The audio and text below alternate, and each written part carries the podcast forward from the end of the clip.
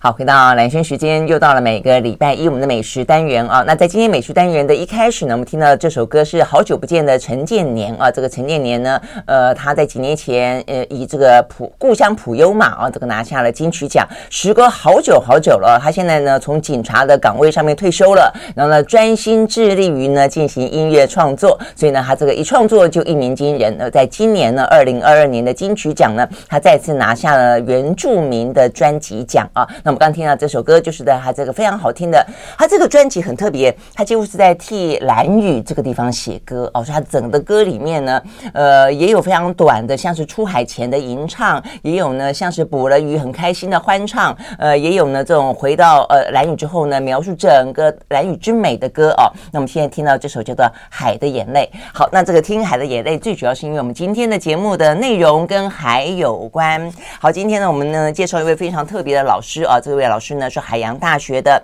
水产养殖系的老师哦，他叫做黄之阳。那因因为呢，他最近出了一本书，这本书呢也很好玩，叫《怪奇海产店》啊。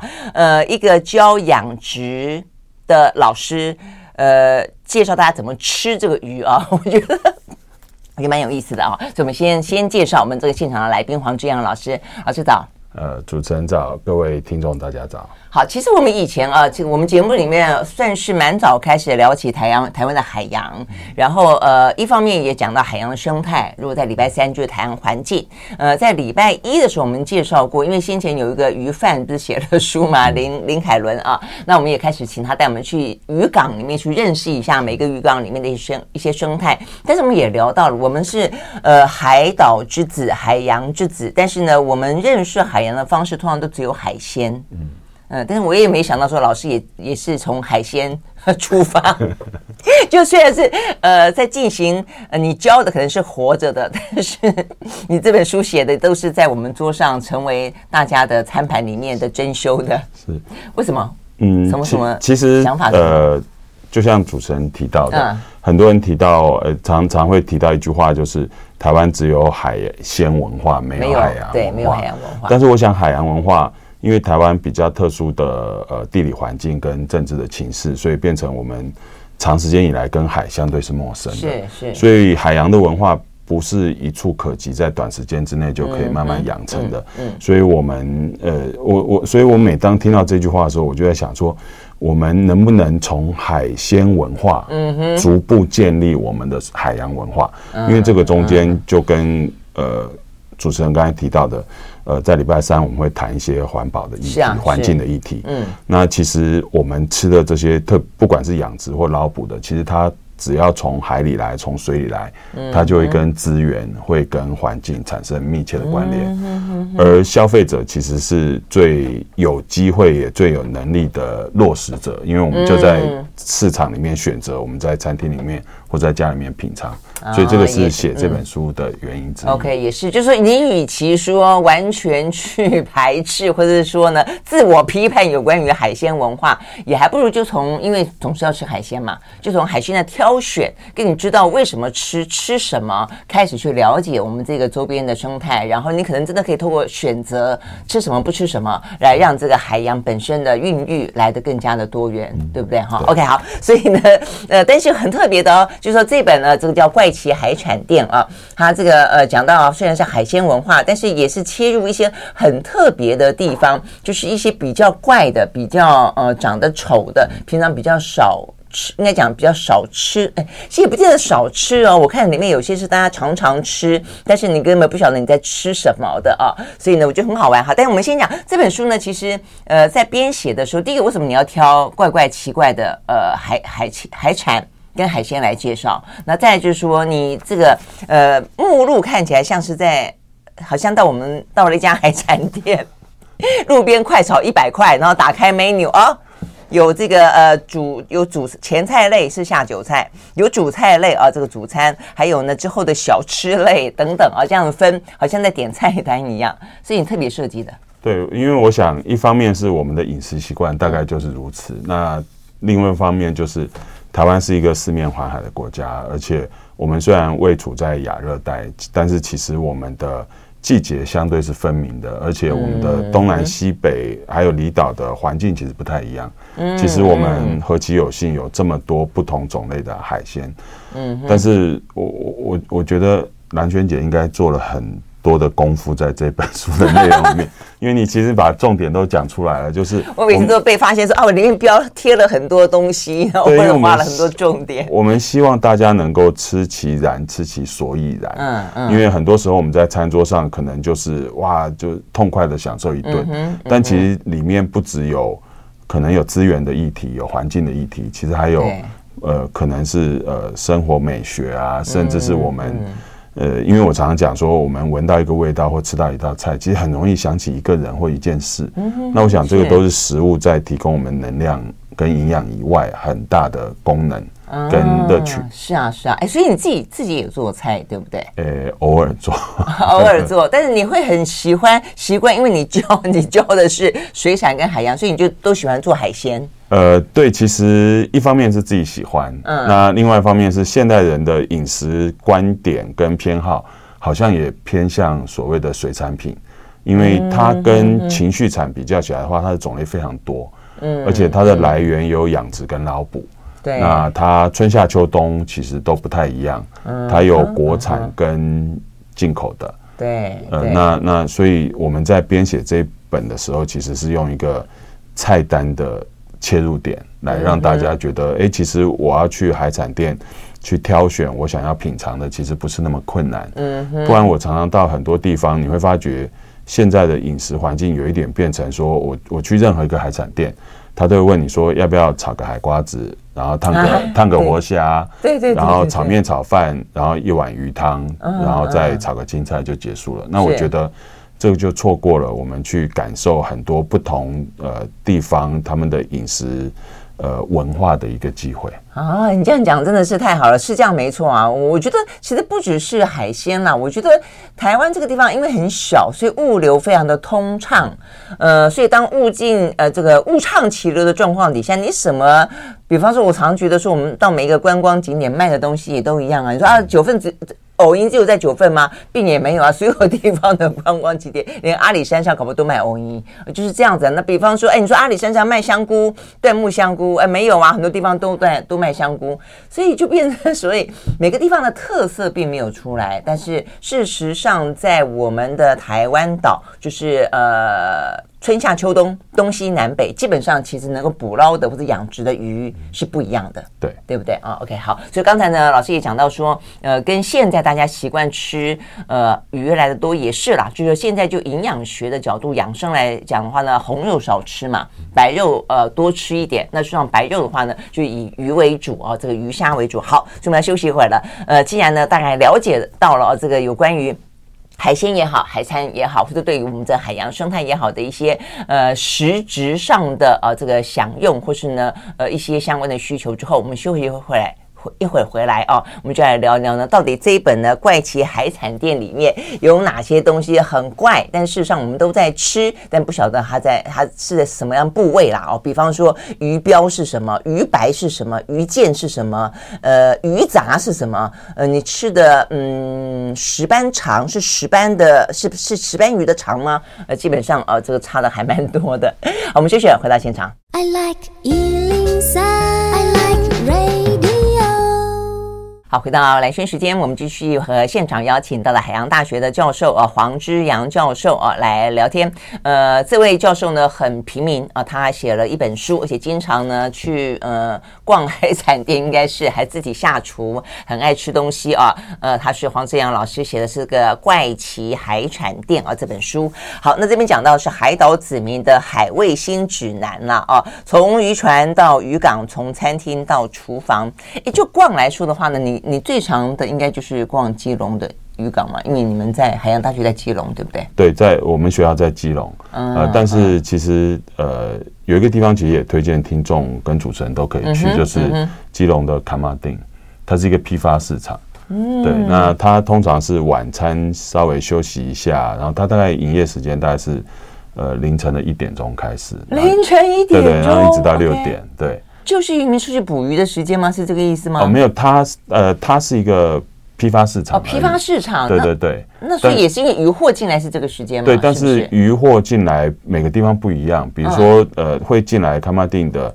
它有可能是基隆周边的，所以它那个时间就不固定，但它会统一在凌晨的一点到六点去批批码。崁仔顶，崁仔顶。对，OK。那如果它的鱼源是来自于，比如说头城大溪的话，嗯哼，呃，头城大溪的渔船大概是凌晨三四点出港，然后它会在呃下午一点钟左右返港，那拍卖之后，然后晚上大概就会送到送到崁仔顶，对对对，哦，是这样子，所以那边就是都很新鲜，然后可是它不会就是很那种很大型的批发商去批发吗？呃，它大部分是零买买得到啊，呃。我我我我我不建议去零买，对，你那我们要去批发，不是，我们要去批发吗？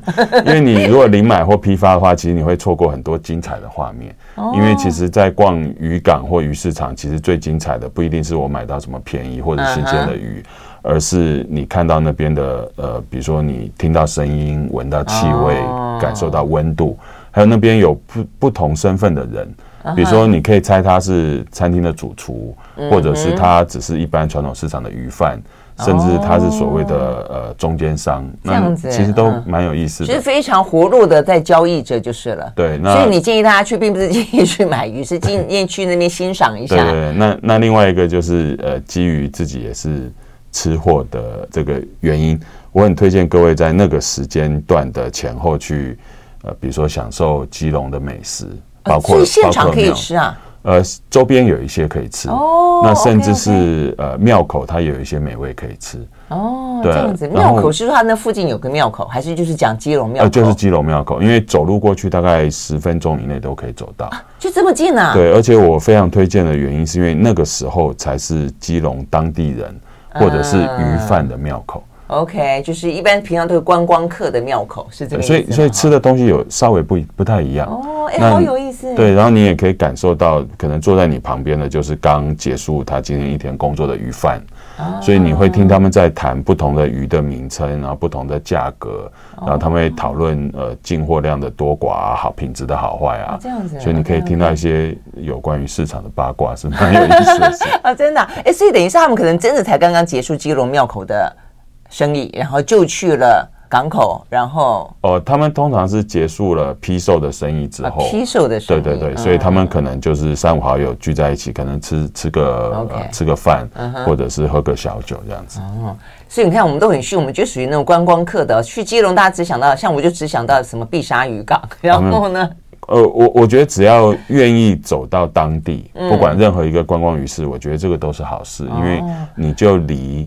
呃，产地更近一点，更近一点。但我也必须讲，这碧沙渔港给我的感觉就有点像是我们刚刚一开始讲到，就是说一开始的时候总是很好的，但后来就越来越商业化，然后长的样子就就都很一样。然后就像你刚刚讲的，你去那个地方，他就会每一个店都问你说是不是要吃海瓜子，然后就越来越没有它的独特性。对，所以这个才这又回到我们这本书，就是我们希望大家能够去找出自己想吃的，或者是知道自己想吃的，因为。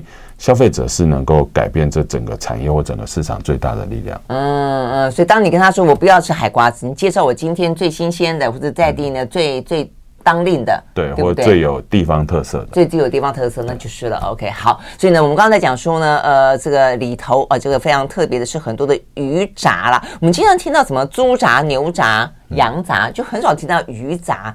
鱼杂也就是鱼的内脏，对不对？对，一般我们讲的杂或者是下水，就是指内脏类。对，那鱼是因为它的体型通常不大，而且它的鲜度更容易呃腐败，所以就变成说它的市场的普及率可能不是那么高。嗯哼。所以大家如果要享受鱼杂的美味的话，第一个就是呃，它只要有在呃切沙西米的店。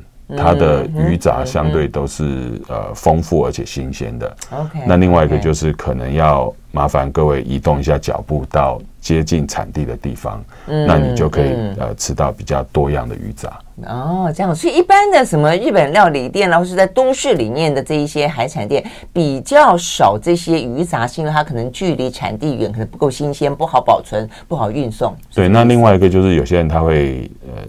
担心说胆固醇会不会太高哦，那这是或者是有些人他对于内脏的呃风味口感的接受性比较没有那么高，比较不了解。因为我觉得鱼杂你想来想去哈，就是刚才老师说的，就是说它真的是比较小而脆弱的感觉，对对对，所以你好像很难想象它独立。比如说鱼的心，嗯。是不是小不拉鱼鱼有心？但是如果是旗鱼或尾鱼心，大概就跟哦，对 对，要大型鱼，所以在里头你就发现说，一般想的时候想，哎，鱼心、鱼肺、鱼肝，呃，鱼鱼鱼肠、鱼肠、鱼胃，好都觉得很小，对不对？怎么吃啊？当你去想象大型鱼的时候，它就很大很大，就可以切片。对不对？甚至可以切片哈，但是大家比较熟悉的还是鱼干比较多啦，鱼肠比较多，还有喜欢吃鱼标，鱼标，鱼标到底是哪里？好，所以这几个我们休息完呢就回来继续聊。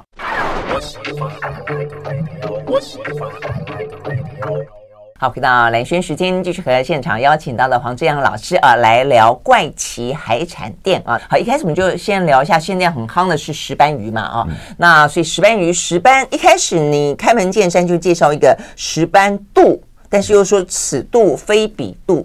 因为呃，各位如果去，特别是中南部，嗯，或者是台北，现在大概也有了，就是热炒店，它会有一个大概像大拇指的指尖那么大的东西，嗯、然后你问他是什么，他会跟你说那是石斑肚。然后价钱也不贵，然后我们会想办法把这个照片哈，到时候放在影片上面给大家看。其实呃，老师的这本书里面有很丰富的照片。我跟你说，指拇指大，对，大概一个拇指大。那因为其实我们都喜欢在呃把东西往高处讲，所以我们所谓石斑肚，其实它有可能是鲈鱼的胃，或者是牛蛙的胃，因为这两个牛蛙现在比较好了，但是鲈鱼还是我们主要的。养殖的生产、嗯，你说往高处讲，是说把价格往高处讲，还是把身体的部位往高处讲？哦、把名称往高处讲，就是说石斑店比较高级。对，因为石斑毕竟还是相对价格比较高，或者是大家会认为说，我们一般会吃到石斑的机会，大概就是在喜庆宴客或者是年节聚餐的时候会有石斑。嗯、所以当你听到说，哎，石斑肚，然后他炒一份可能。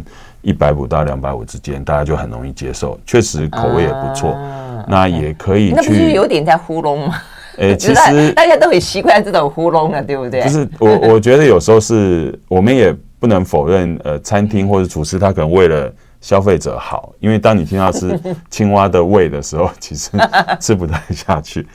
你讲你你讲也是，就他会美化美化一下这个这个他在卖的东西。对，那因为石斑我们大部分都是全鱼甚至是活鱼上市场，所以它比较不像鲈鱼，它有因为它有外销的加工，嗯嗯嗯，所以我们在三清的过程，我可以取得大量的鱼的胃。OK，对，好，那所以这边就要来了哈，就是说，如果说你把名字取得好听一点，我就可以接受。那问题是，它既然不是度，为什么要讲它是度啊？它是胃，对不对？对，但是我们不管是国语或台语的发音里面，那个度或者是哆，其实它包含了三个、嗯、三个范围或者是部分。嗯、比如说，嗯、呃，我们一般讲的度就是腹部嘛，嗯，对啊。所以比如说闽南语里面、台语里面讲两斗就是腹肉。所以，像我们吃的 otoro 黑尾的腹肉、大腹肉，其实它就是属于肚子的那个呃腹部的这个位置啦。那一个肚子的是胃，所以我们讲的，比如说书里面有讲到这个顶斑斗，就是其余的胃，其余的其余的胃大概有一个保温瓶，大的保温瓶那么大，这么大。对，那那只是说它。那石斑的胃有多大？要看种类，因为石斑小型的石斑大概一二十公分，也也有大有小。大型的石斑大概两三公尺。OK，好好，两三公尺这么大。只是因为那样子的鱼，它比如说像我们吃的龙胆石斑，它就可以长到大概四百到六百公斤。哦，对，但是因为那样子的鱼，一般市场没办法消化，所以再加上养殖业者，他如果要养那么大，风险很大，所以大概就不会出现在市场上面。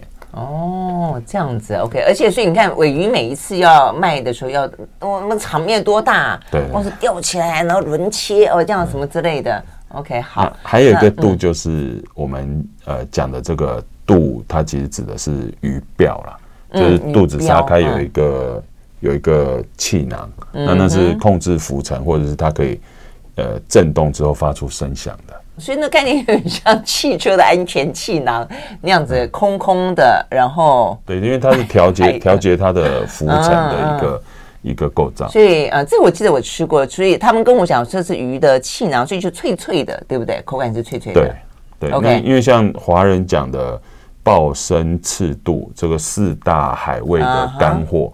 那其实肚子的就是他们有人讲广肚或花椒，它指的就是那个干制之后的气囊。所以花椒讲的是气囊，对对对，它最为什么有人跟我说花椒的那个花椒是精囊，所以才会说它会那么的滋补养颜，什么回春呢？呃，精囊大概没有办法那样子做保存，因为它主要的成分应该是脂肪，对，或者是水分。所以花椒是气囊，气囊对。那最最最好的是大型的石手鱼，哦，对，因为它又厚而且又大。那但现在那种资源很少，所以大部分都是用鲶鱼啊、鲈鱼啊、海鳗啊做做替代。哦，OK，好，所以我们现在在讲的就是说，我们以为吃到的鱼肚，肚很多都是鱼的胃，胃跟鱼的气囊，气囊对。OK，那我们怎么知道？那那个气囊，那个你说念鳔对不对？鰾。呃，有有标也有票，就是气囊的话是鱼字旁的，然后再加一个票，电影票的票。对，那我们台语里面对啊，台语里面讲的标标，它那个就是肉字旁，那那个指的就是雄性的生殖腺，就是精巢。哦，精巢，OK，精巢并精巢跟精囊，呃，其实差差不多，对对对对，但但是我们通常在餐桌上，在菜单上面，我们大概会用鱼白。因为听起来稍微稍微文雅，稍微文雅一点，所以都是标，一个却是气囊，一个却是金囊，这个差很多，尤其口感也差很多，对不对？因为金巢金囊是属于那种软软的、嫩嫩的，像豆腐一样的，那有些人会觉得有点点恶心的，对。对不对？对，那所以呃，都念一样的发音，其实是真的有点怪，所以太好了，叫鱼白。问题是呢，如果说我们说我们要去点一份鱼白，嗯、老板会听得懂吧？呃，老板大部分听得懂，尤其是呃最近这几年，因为养殖的乌鱼的产量很大，嗯、所以当然我们养殖乌鱼主要是在取乌鱼子，对对。但是如果它是雄性的话，就是鱼白，嗯、就是它有金巢。嗯、哼那大概在秋冬之后，大概在市场上面就可以看到。这些东西，而且秋冬正是海鲜最肥美，然后我们又需要呃调养滋补一下，嗯，所以简单用麻油呃或者是用一些呃豆浆蒜苗就非常好吃。啊，对啊，对，就是现在这个就是现在这个季节哦，嗯，所以慢慢开始，对不对？蛮蛮适合的。那这些这些都是属于在秋冬季节特别好吃吗？还是未必？呃，它要看种类，胃的话，它大部分季节。但是标，因为它跟每一个物种不同，它的呃生殖成熟的阶段或者是季节不同，就会有一些差别。OK，所以卵跟精巢的概念比较是属于一类嘛，哈。对对，卵是雌的，对对对。然后那个，那但是为什么我们刚刚讲到的胃，为什么我们要吃鱼的胃啊？鱼的胃很好吃吗？因为什么不吃鱼的别的地方，它就 Q Q 的啊，就是 Q Q。对对，因为因为台湾人特别讲究 Q 这个口感。因为你在华人其他地方是找不到我们讲的 Q 这个字，甚至它没有一个中文去对应，我们就用英文的 Q。对耶，哈，对，是，因为它指的是肌肉非常发达的地方。嗯哼，那其实像我们书里面讲的那个石斑肚，其实还好。嗯嗯，更 Q 的其实是来自于乌鱼的。哦，对，我们常吃的那个欧伊根。嗯，欧伊根那根是它的它的胃，也是它的胃。对，只是它的胃又。又特化成了我们叫做所谓素囊胃，因为我们一般的胃就只是去存放一些食物，然后在里面消化嘛。对对，但是它的胃它还要有非常厚的肌肉，嗯肌肉壁可以让它呃再吃进一些泥沙，然后用泥沙搭配肌肉去磨碎它吃进来的东西。哇哦，它有一点类似我们吃卤味里面那个给给啊给。鸡胗、鸭胗，这么厚实的感觉。对对对，它它一颗小小，大概像一个陀螺一样。对，所以乌鱼的胃就这样小小的一个。呃，其实也已经不算小，大概也有我们一个大拇指节再再大一点。OK OK，这样子哇，你看，所以光是一个胃有那么多不同的名字，在不同的鱼的种类上，所以我就是会常常 会觉得搞混。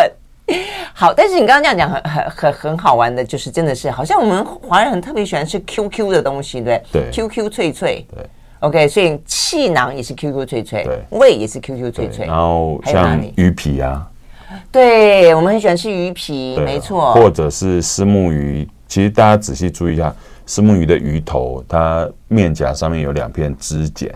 嗯，对，嗯、那那原本是透明的，那一加热之后就会变白色了。嗯哼，对，那那个也是吃起来 Q Q 的。哦，哎，你讲了鱼皮，我记得你这本书不知道哪里有讲到一个鱼皮是专门啊，不是墨鱼的皮。哦，对，那个他们叫做海香菇。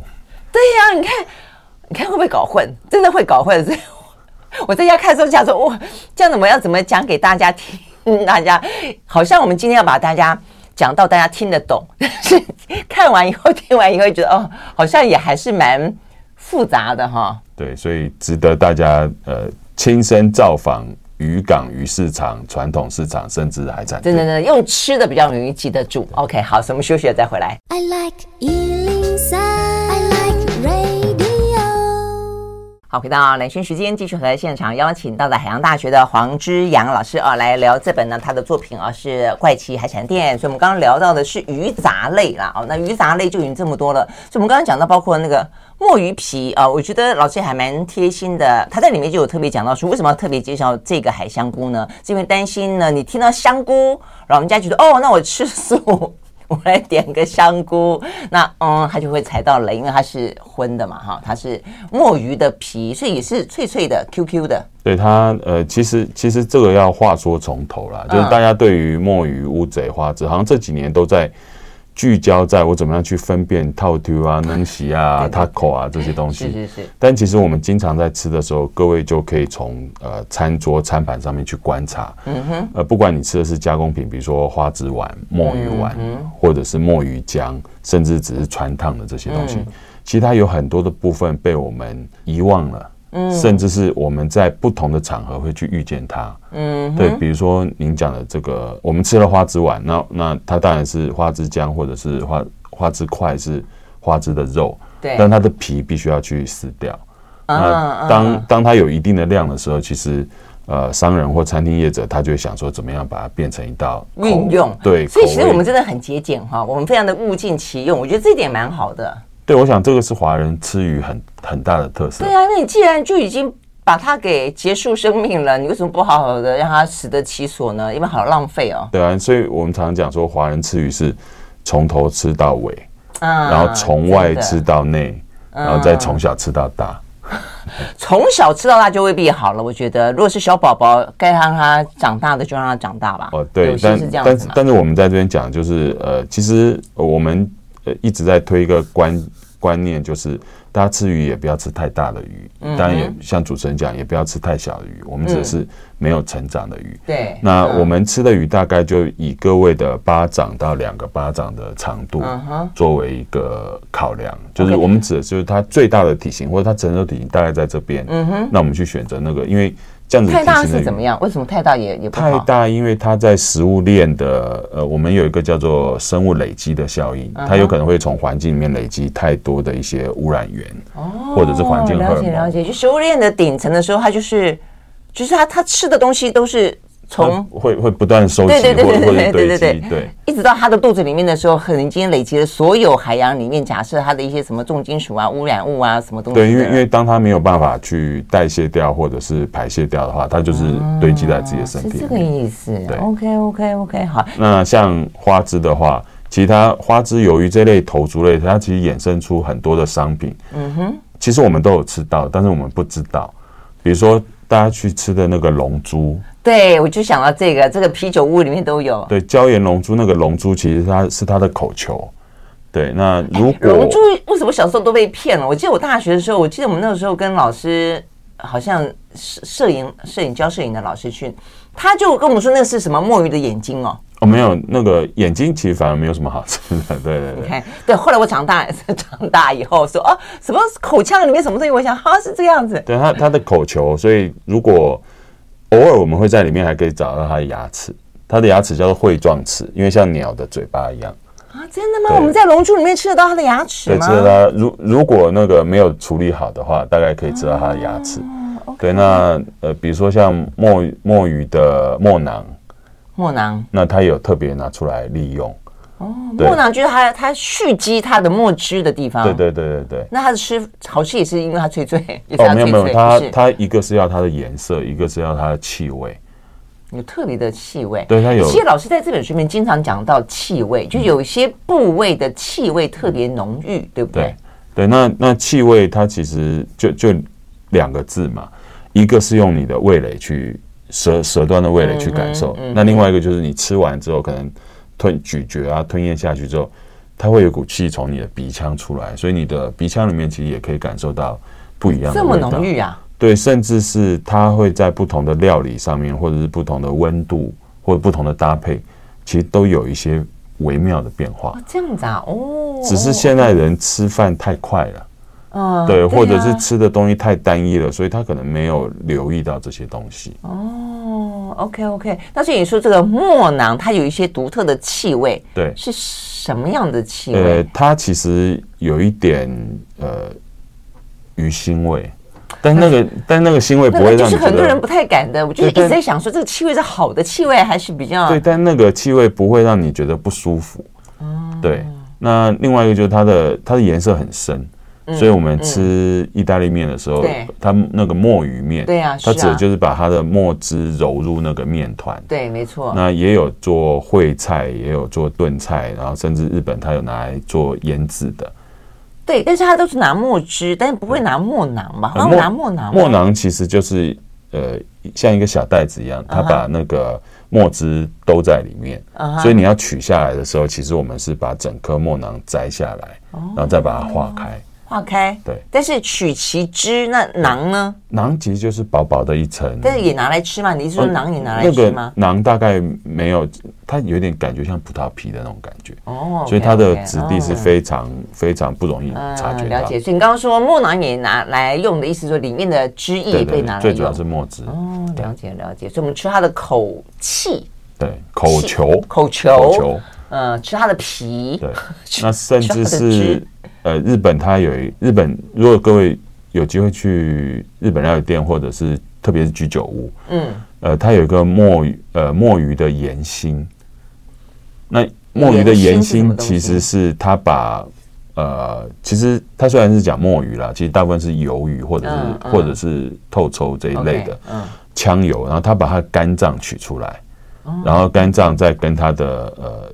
新鲜的这些呃竹啊，或者是身体啊，把它剁碎之后，然后把它用盐分把它腌制起来，那它随着发酵的程度的不同。然后它的风味跟口感就会不一样。哎，我觉得日本料理很会处理肝呢，而且他们也很爱吃肝，对不对？嗯，对他们呃，什么鳕鱼肝、安康鱼肝哦，对对对，那那个都是很好吃的东西。对啊，对啊。对，那甚至你去烧鸟店，就是烤烤烤鸡肉串，有很特别。你刚刚讲说，经过他们不同风味的腌制，对啊，就会有不同的味。那他们讲的。赖吧，或者是 chemo 指的就是那个肝的部位。嗯，OK。因为肝其实是一个生物储存能量最主要的地方，然后它有非常复杂的组成，然后它的口感也非常的特殊。嗯，那特别是因为动物福利，所以可能鹅肝已经没有了。嗯嗯。那鸭肝也备受争议，但是鱼肝相对是供应量比较充足的，所以其实现在我们都很容易买到。鳕鱼干的罐头，对呀、啊，是这样子啊。你只要再切个洋葱，然后再找个沙拉酱，大概你五秒钟就可以出餐了。对对对，是真的这个样子，没错。OK，好，所以呢，鳕鱼干之外呢，还有个墨啊墨鱼鱿鱼干。对，OK，好，我们休息再回来现场。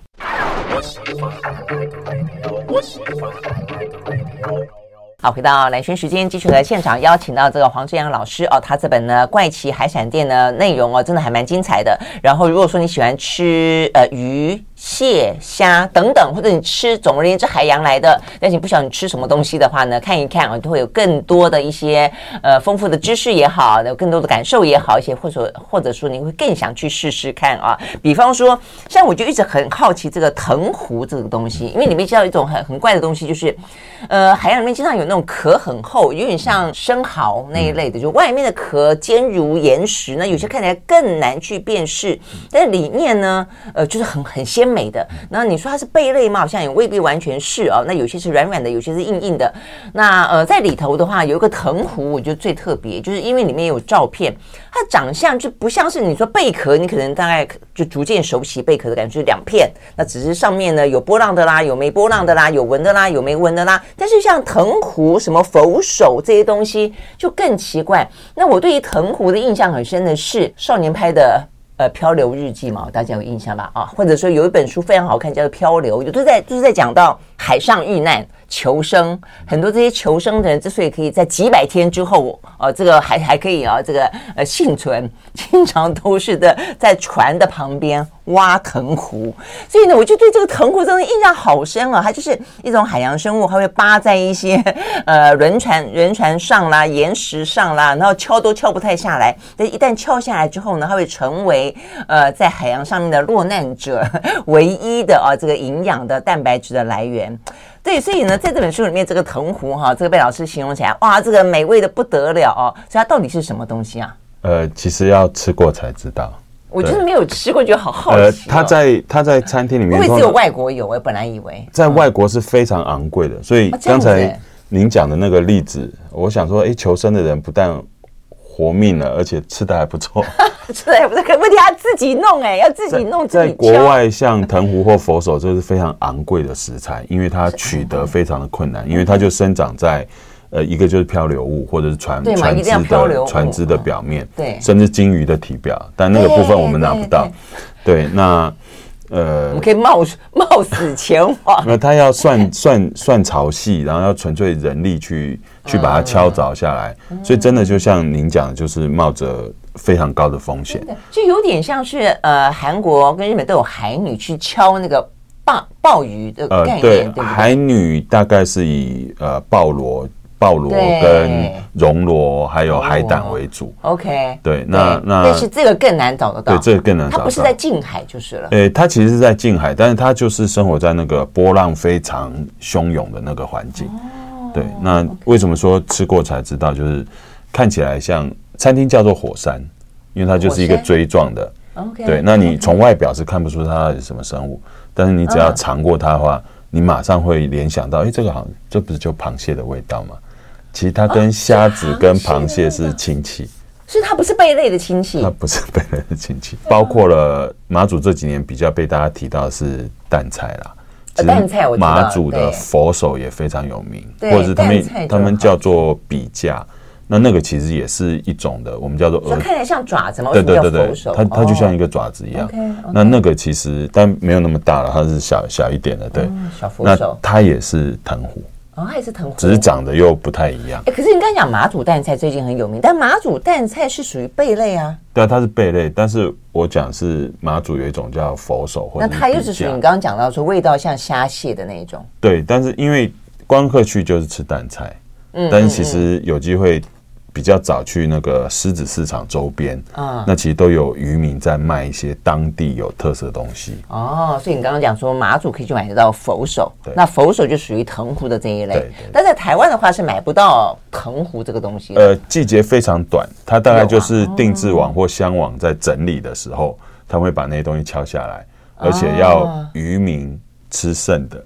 我 我们才有机会吃得到这些东西。哎，对对对，我觉得老师这本书里面讲到很多概念，就属于我看到很多的一些你介绍的东西，都是属于主要的渔获之外，顺便被捞起来，然后剩下的那事实上都是很珍贵，而且量都不多，而且都是懂得吃的渔民自己先吃，然后剩下来的或者渔民的朋友才吃得到。而且我们希望借由这样子，大家可以更在意、更珍惜这些海洋资源。嗯，对啊，否则的话，好像你觉得这个是旁边粒粒杂杂的东西，也就把它觉得好像弃之如敝屣就是了。这个藤壶啊，的老师说在国外的网络上面拍卖，一个会要到什么四万呢？啊？没有啦，藤壶大概藤壶呃一份的话，大概要可能五十到一百二十美金。就是你你吃一份这样子的餐点。OK，好，所以呢，如果说你去那个港口呢，或者说你去哪里碰到这个藤壶的时候呢，赶快吃吃看啊，这个真的是非常的特别。好，所以里面还有非常非常多特别的一些怪奇海产啊，所以有兴趣的朋友呢，可以来看一看。好，今天非常谢谢呢黄志阳老师到我们的现场来，谢谢，谢谢。